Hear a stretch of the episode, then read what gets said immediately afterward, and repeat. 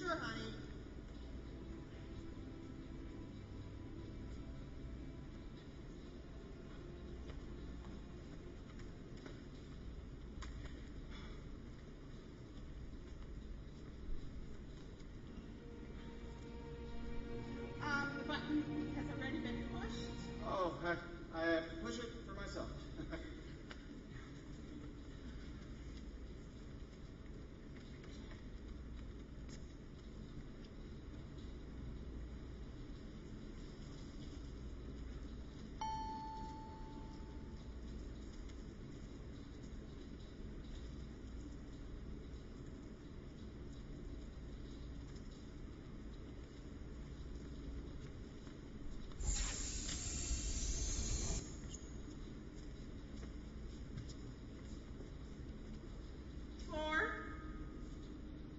732, please.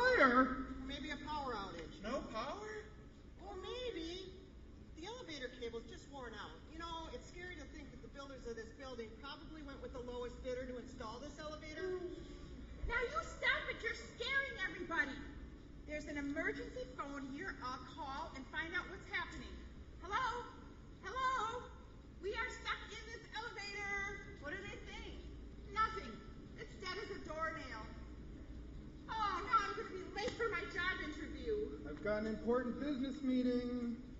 Oh, oh, I knew this was gonna happen. Uh, yeah, I finally work up enough courage to get on an elevator, and this happens. Courage? Courage for what? What? Uh, I'm claustrophobic. My therapist thought this would be a great idea. Mm. Oh, one year of therapy to work up the nerve to get into an elevator, and this happens. Well, looks like we're gonna be in here for a while. What is that smell? What are you eating? It's an egg sandwich. We're in an elevator here, please. Alert, eggs! Alert, eggs! Whatever. And you, stop pacing. I knew this day was going to be nothing but trouble. Where were you going? Up to do volunteer work for the Red Cross. Oh, that's where I was going. Well, looks like we'll be volunteering together. Great. Oh, what do we do now? Nothing. We wait. We're suspended between heaven and earth in this elevator shaft. We could fall to our death at any minute. Oh, God, Lana. Oh, oops, sorry. You're so calm. You have not said a thing. How can you remain so calm at a time like this? I just believe that uh, nothing happens by accident. Huh? Yeah, I, I believe that there's a purpose for everything that's happened here. It's going to be really interesting to see what happens. So where'd you hear foolishness like that? Some self-help course? Actually, from the Bible. Uh, are you a Christian? Yes, yes, I am. Are, are you a Mina Reva priest? No, no, nothing, nothing like that. I just believe that God places me where I should be for a particular purpose. Well, unless you can restart this elevator, I don't see your purpose here at all. Well, I was listening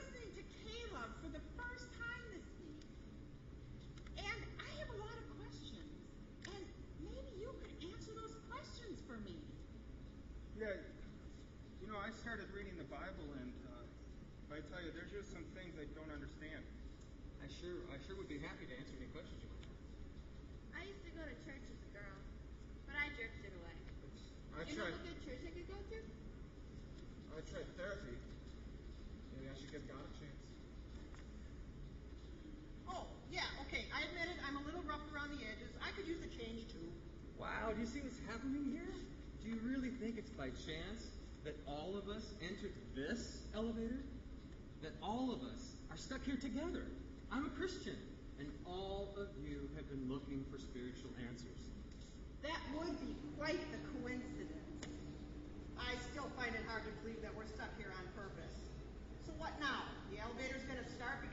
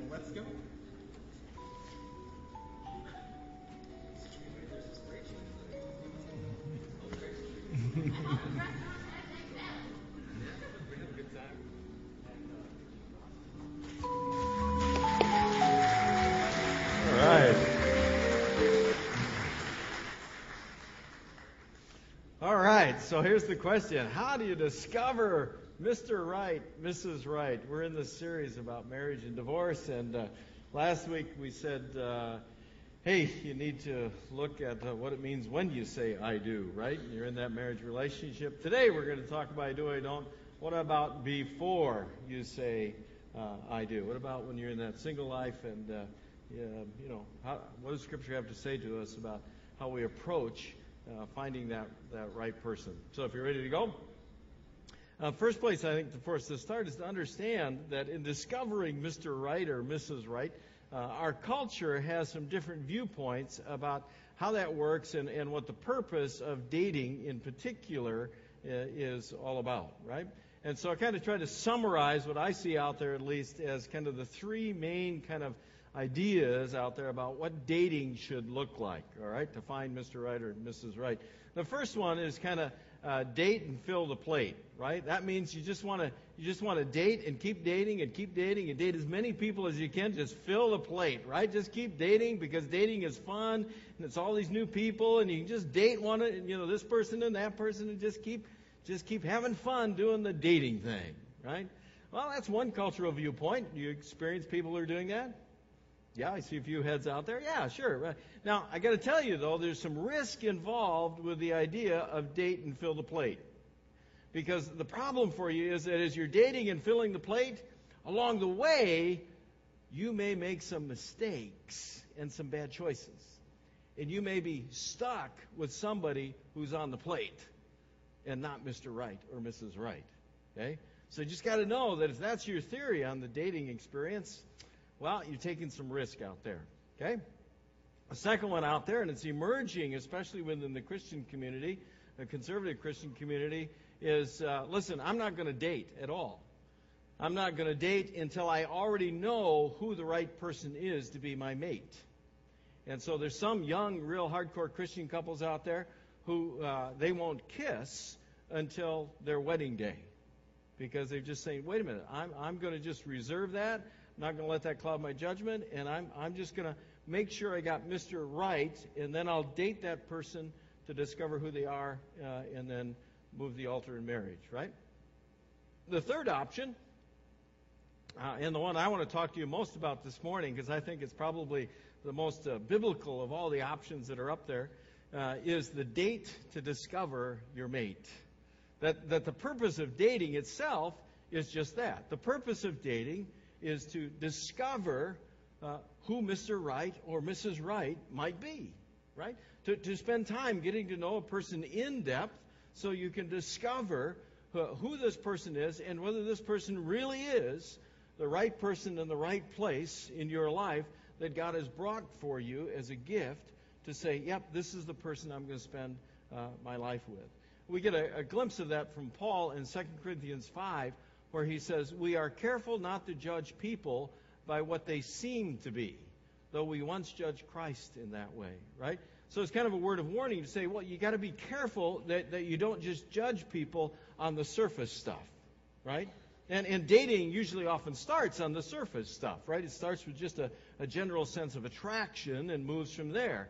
But you got to be careful that, that you don't make this determination about, oh, wow, Mr. Right or Mrs. Right, just based on this, this experience of attraction.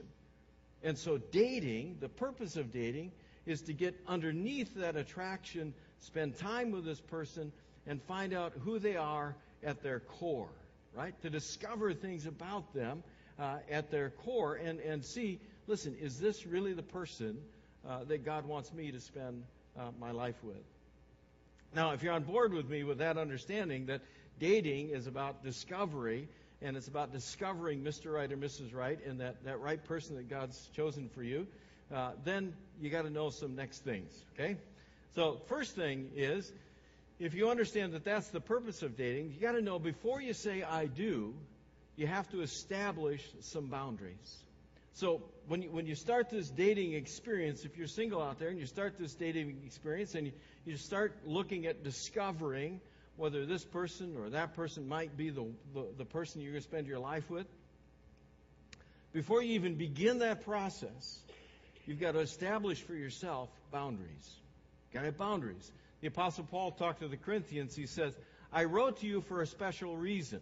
I wanted to see if you could stand the test. I wanted to see if you could obey everything that was asked of you. What was he trying to find out? Well, would they, would they stay the course? Would they obey everything that was asked of them, or would they compromise? Right? Would, would they stay within the boundaries of what it means to be a Christ follower, or would they go ahead and just kind of compromise here and, and compromise there and, and just kind of, you know, make a decision here or a choice here that's inconsistent with what God would want? But, you know, I mean, the, the deal is he was testing their boundaries, wasn't he? Well, before you say I do, when you get into this dating experience, as you're just trying to discover Mr. Right or Mrs. Right, well, you got to go into it with a good set of boundaries that says, listen, first and foremost, I'm a Christ follower.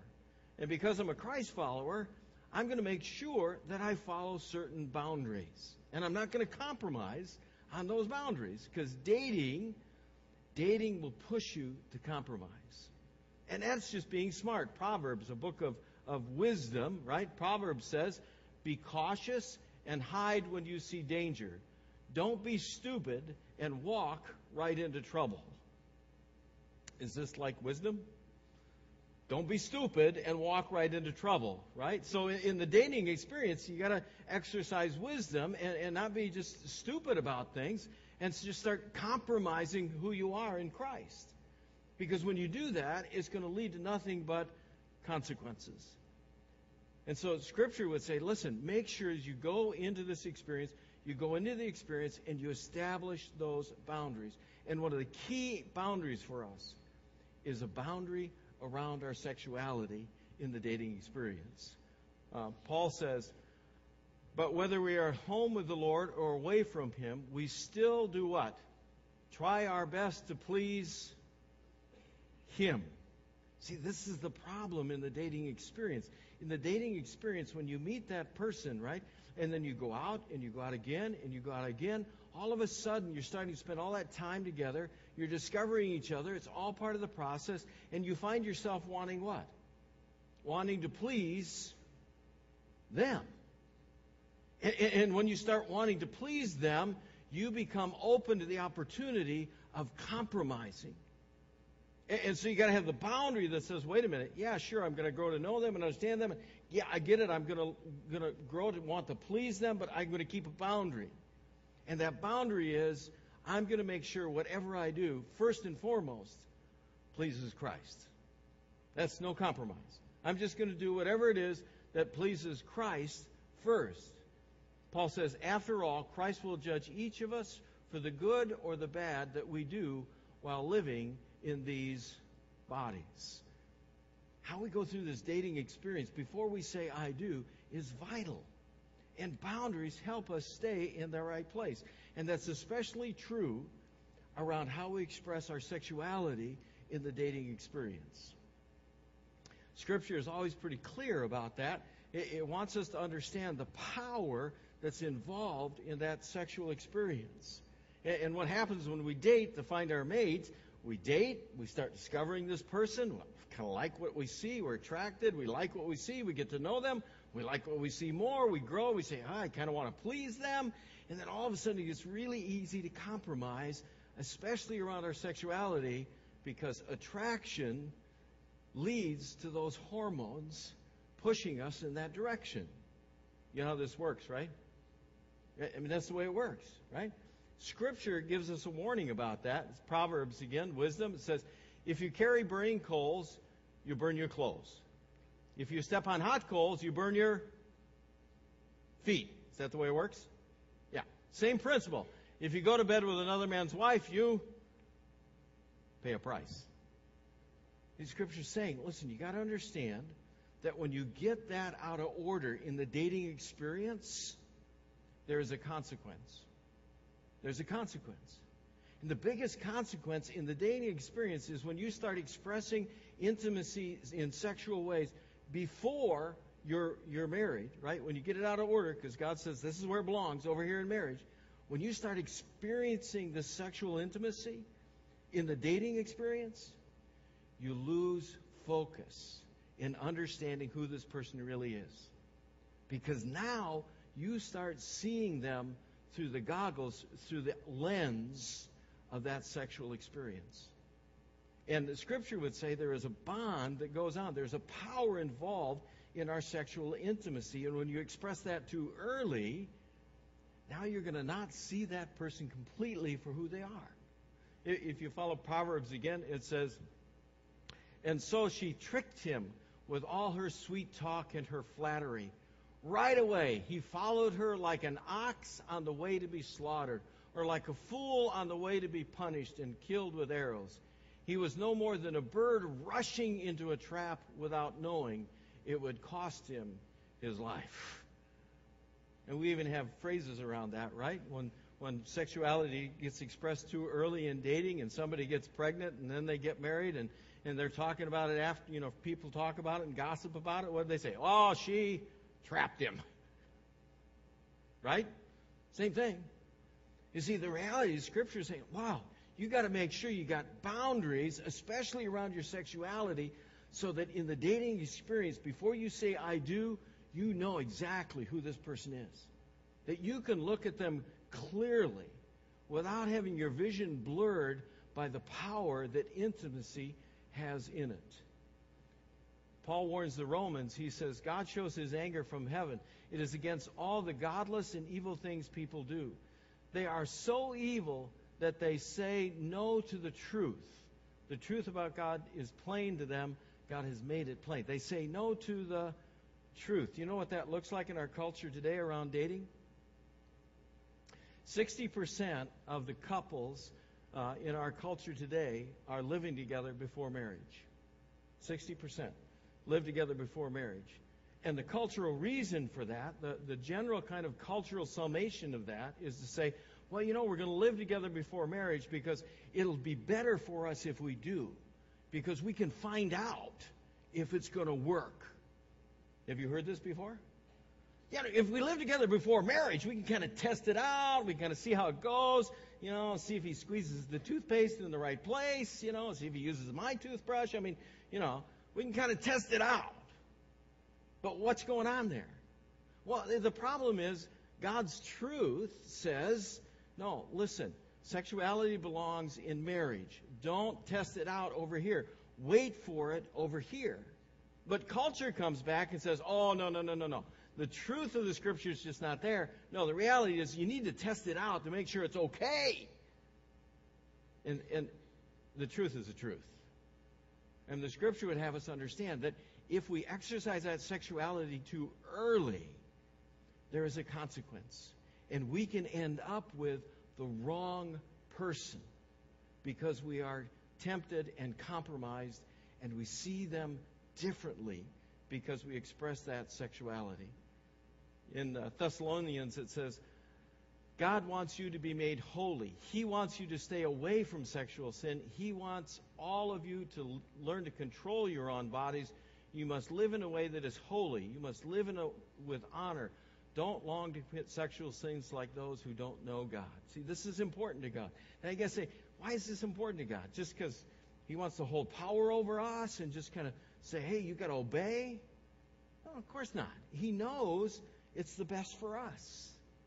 You see, when you set those boundaries early in the dating experience, you establish those boundaries, it's going to give you a clear picture of understanding who this person is. Let me give you some stats to back it all up, beyond just the truth of Scripture, okay? And this comes out of the University of Wisconsin. How many folks think that's got to be a good institution that knows what they're doing? University of Wisconsin. Yo, University of Wisconsin did a study, and it, it discovered that while our divorce rate is 50% in our culture today, a little above 50%, yeah, of the people getting divorced, 50% of them lived together before marriage.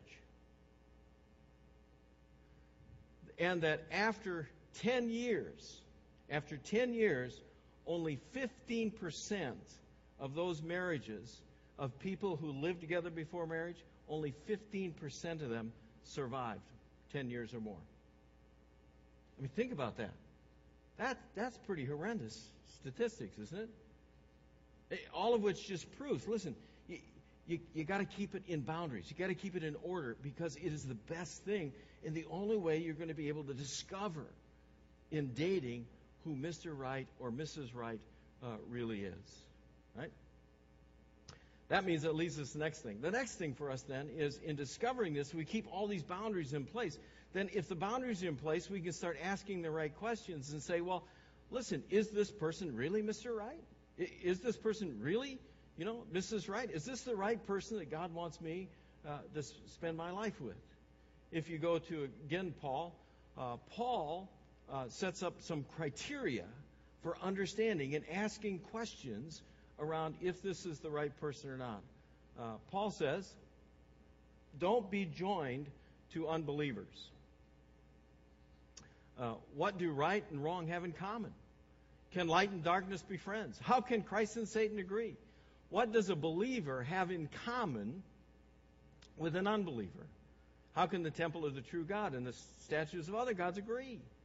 We are the temple of the living God. Do you notice how often the word common appears in that text? You see, it appears there's something important in the process of dating and discovering Mr. Right or Mrs. Right in your life that you discover somebody who's got something in common with you. That there's got to be some criteria under which you commonly agree listen, this is important. Now, this doesn't mean that you sit down and, and make a list that's like, well, let's see, this person has to be blonde, they have to be a good cook, they can't weigh more than 115 pounds, they got to be quiet, and they got to be funny. I mean, that, that's the kind of list we're talking about, right? Because if that's the list we're making, I'm not on that list, okay? If my wife made that list, we wouldn't be together because I'm not on that list, okay? So, I mean, that's, no, we're talking about what are the key criteria? What are the non negotiables for you as you look for that person you want to spend your life with, that you want God to bring into your life? We're, we're talking about making a list of character kinds of qualities, character kinds of attitude qualities in your life. For instance, here's what I'd say you need to ask a question like, listen, what is this person's attitude towards money? Because that can be a huge problem in marriages. What, what is this person's attitude towards money? Are they generous? Are they a tither? What, what is this person's attitude and expectations around being a parent? They want to have children? Don't want to have children? If they do want to have children, how many? If they do want to have children and they figure out how many, how are they going to raise them? Do we agree on any of this stuff? Because if you don't, it's going to be a constant challenge in your marriage experience. How about honesty? You value honesty? You expect them to always be honest? You expect her to always tell you the truth? Do you catch them telling other people lies? You think if they tell other people lies, they're going to always tell you the truth? You, see, you got to start making these criteria questions that say, listen, there's some things that they're just common that are on my list that say, listen, we got to share this in common. I mean, Scripture uses the image. It says, you know, don't be yoked here. Don't be joined together. The word underneath it is yoked, right? Like a yoke of oxen. Do you ever notice when oxen are yoked together, there's no way they can go their separate ways? I mean, when they're yoked together, what happens? They both have to agree to go in a common direction, don't they? I mean, that's what it's talking about. Discover those qualities, get those criterias down that you just know, listen, we, we got to share this in common. Because if we don't share this in common, I don't know how our life together can work. And, and so Paul's saying the same thing. And he says the first and foremost thing that you have to discover and you've got to know about this person is are they on board with Christ? Do they know Christ? And, and don't take that perspective, you know, if I just if we just get married, I'll win them over. You know, this is not the place for evangelism, right? I mean, bedroom evangelism has been, uh, you know, kind of the place the church has relied on for a lot of time. It's not the place to do evangelism in the bedroom, okay? It's beforehand. Do you share Christ? Are you sold out together on Christ?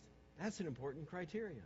That's so important that throughout Scripture, and Paul quotes it here, there is this common thread that just says that. Make sure that you understand and you have this in common. Look at all the Old Testament verses that Paul is quoting here Leviticus, Jeremiah, Ezekiel. He goes on Isaiah, Ezekiel, 2 Samuel. They all say the same thing. They all say the same thing. Make sure you're committed to a believer. Make sure you're committed to a believer. Third thing, before you say I do, you need to make sure you're in that place that you are ready to simply trust God more than anything for your future. I mean, you noticed in the skit, right? I mean, the whole thing for Mr. Wright in the skit was that Mr. Wright just was convinced that he was in the right place at the right time because God put him there, right? And he was willing to trust that God would always put him in the right place at the right time. Well, the same is true when it comes to our dating experience. See, a lot of folks suffer consequences in relationships and they marry the wrong person because they're not driven by trusting God to bring the right person in their life. Instead, they're driven by a fear of loneliness. And if you're driven by a fear of loneliness, you're going to push yourself into relationships, you're going to push yourself into compromise, and you're going to push yourself into, into a marriage decision that's just not right because it's, it's out of fear of loneliness as opposed to saying, listen, I'm just going to trust God to do the right thing in my life and bring the right person if that's his choice. And that's what Paul tries to capture in 1 Corinthians 7. 1 Corinthians 7, Paul says, I wish all of you were like me, but you each have your own gift from God. One has this gift, another has that. He's talking about gifts. I speak to those who are not married before I say I do. I also speak to widows. It is good for you to stay single like me. What did he just say? It's okay to be single. It's okay to be single. In fact, he would say that may be the gift that God is bringing into your life. That, that for whatever future God has in store for you, you need to be so confident in trusting God for your future that if being single is part of that, it's going to open up whatever the opportunity is for your future because you're single. That's the way Paul was. He said, Listen, I wish you were all like me. I'm single because, listen, I couldn't do what I'm doing if I was married. Can you imagine being married to the Apostle Paul? Talk about nightmare, right? Holy cow. And he's saying, listen, I, I, that's not what God wants in my life because I, this is what I've got to do with my life. And so before you say I do, you, need to be able to understand listen, I'm going to trust God more than anything else. And, and whatever future God has for me, that may mean being single, and that could be the greatest gift He's given to me. And if not, then I'm going to trust God to bring the right person into my life. I'm going to trust it. Now, it doesn't mean you sit home at your recliner with a remote control praying, God, bring the right person through the front door. Right? I mean, you got to get out there, you got to get active, you got to date to find the mate, right? But it does mean you don't make those quick decisions. You just trust God and say, listen, He's got the right person for me if that's His choice. And that's got to be enough. And it means you keep those boundaries. It means you keep that list of characters and qualities